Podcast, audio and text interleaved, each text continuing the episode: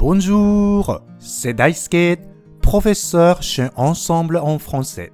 Comment allez-vous? こんにちは。アンサンブル・アン・フランセ、フランス語講師の大輔です。お元気ですかそれでは早速、本日のフランス語レッスンを始めましょうフランス語は発音がとても独特で、その優雅な発音が好きでフランス語の勉強を始めたという人も多いのではないでしょうか。ただ、いざ始めてみると、日本語にはない発音があったり、カタカナでうまく表記できない発音があったり、どうやって読めばいいかわからない綴りがあったりで、発音が難しいと感じる人もいらっしゃると思います。一方、フランス語は例外を除き、こういう綴りの時はこう発音するというのがかっちりと決まっています。ほとんど同じ綴りなのに、こっちの単語はこう発音するのに、こっちの単語では別の発音になるということは、例外を除いてほぼ起きません。フランス語の独特な綴りと発音ルールに関してはまた別の機会にご紹介したいと思います。日本でもあちこちでフランス語が使われていて、例えば香水のことをオードトワレと言ったり、化粧品などではボーテという言葉が使われたりしますよね。トラバーユなんてのも聞いたことがあるかもしれません。フランス語の仕事という言葉が語源になっているのですが、フランス語の仕事をするという動詞は次のように書きます。t, r, a, v, a, i, l, l, e, r うまく発音できますか？あれ？フランス語では、あ、い。と書くと、えと発音して、el や ell または ellu は u と発音しますよね。そして語尾の er はえですから、vai は ve, i l l u は u, u r はえなので、えっ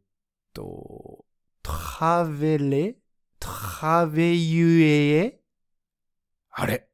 なんか、どうしてもうまく発音できません。どこにどの発音ルールを当てはめたらいいのかよくわかりません。実はこの単語は travailler と発音します。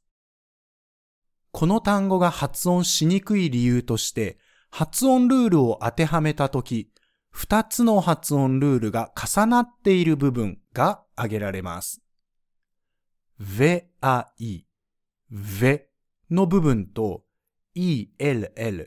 u の部分。e は一体どちらに使えばいいのでしょうか？この時、どちらの発音ルールが適用されるのかがわからないと、このように発音ルールが重なっている単語をうまく発音することができません。このような時には、単語の後ろから発音ルールを当てはめていって、後ろのルールを優先してみましょう。travailler を後ろから見ていくと、語尾の er はえと発音します。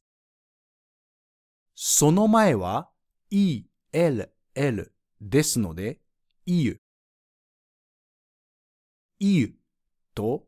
えがくっついて語尾は家となります。その前には ve, a, i があるので ve と発音したくなりますが、この時 i はすでに ELL の EU の発音ルールで一度使っているので、二度使いをすることができません。ですから、発音ルールのあ、いを当てはめることはもうできないので、あは単独で発音するため、ve あはわとなります。最後、語頭はそのままたと発音します。た、わ、いえ。travailler このように発音します。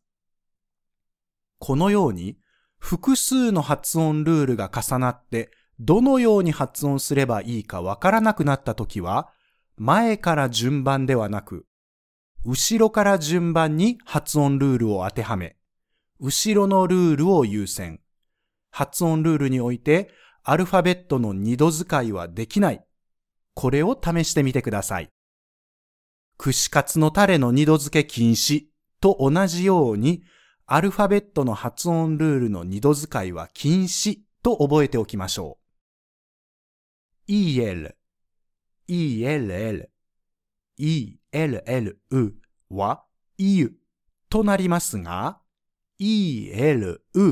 と並ぶと il と発音したり、oel は wal となったりするので、必ずしもこの方法がすべての単語に当てはまるわけではありませんが、ぜひ試してみてくださいね。では、最後に問題です。次の単語はどのように発音するでしょうかコメント欄で教えてください。シャツや水着。M, R, E, L, L, O, にんにく、あ、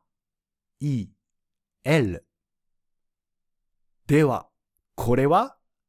羽、あ、い、l、う。わかりましたか？発音が難しいと思ったら、パズルをするように楽しみながら勉強していってくださいね。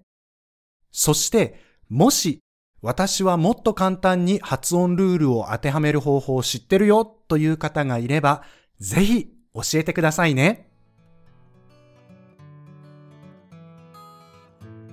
いかがでしたか？今回のように知っておくと役に立つフランス語の一言は、アンサンブルで配信しているメールマガジン、無料メールレッスンでたくさん紹介されています。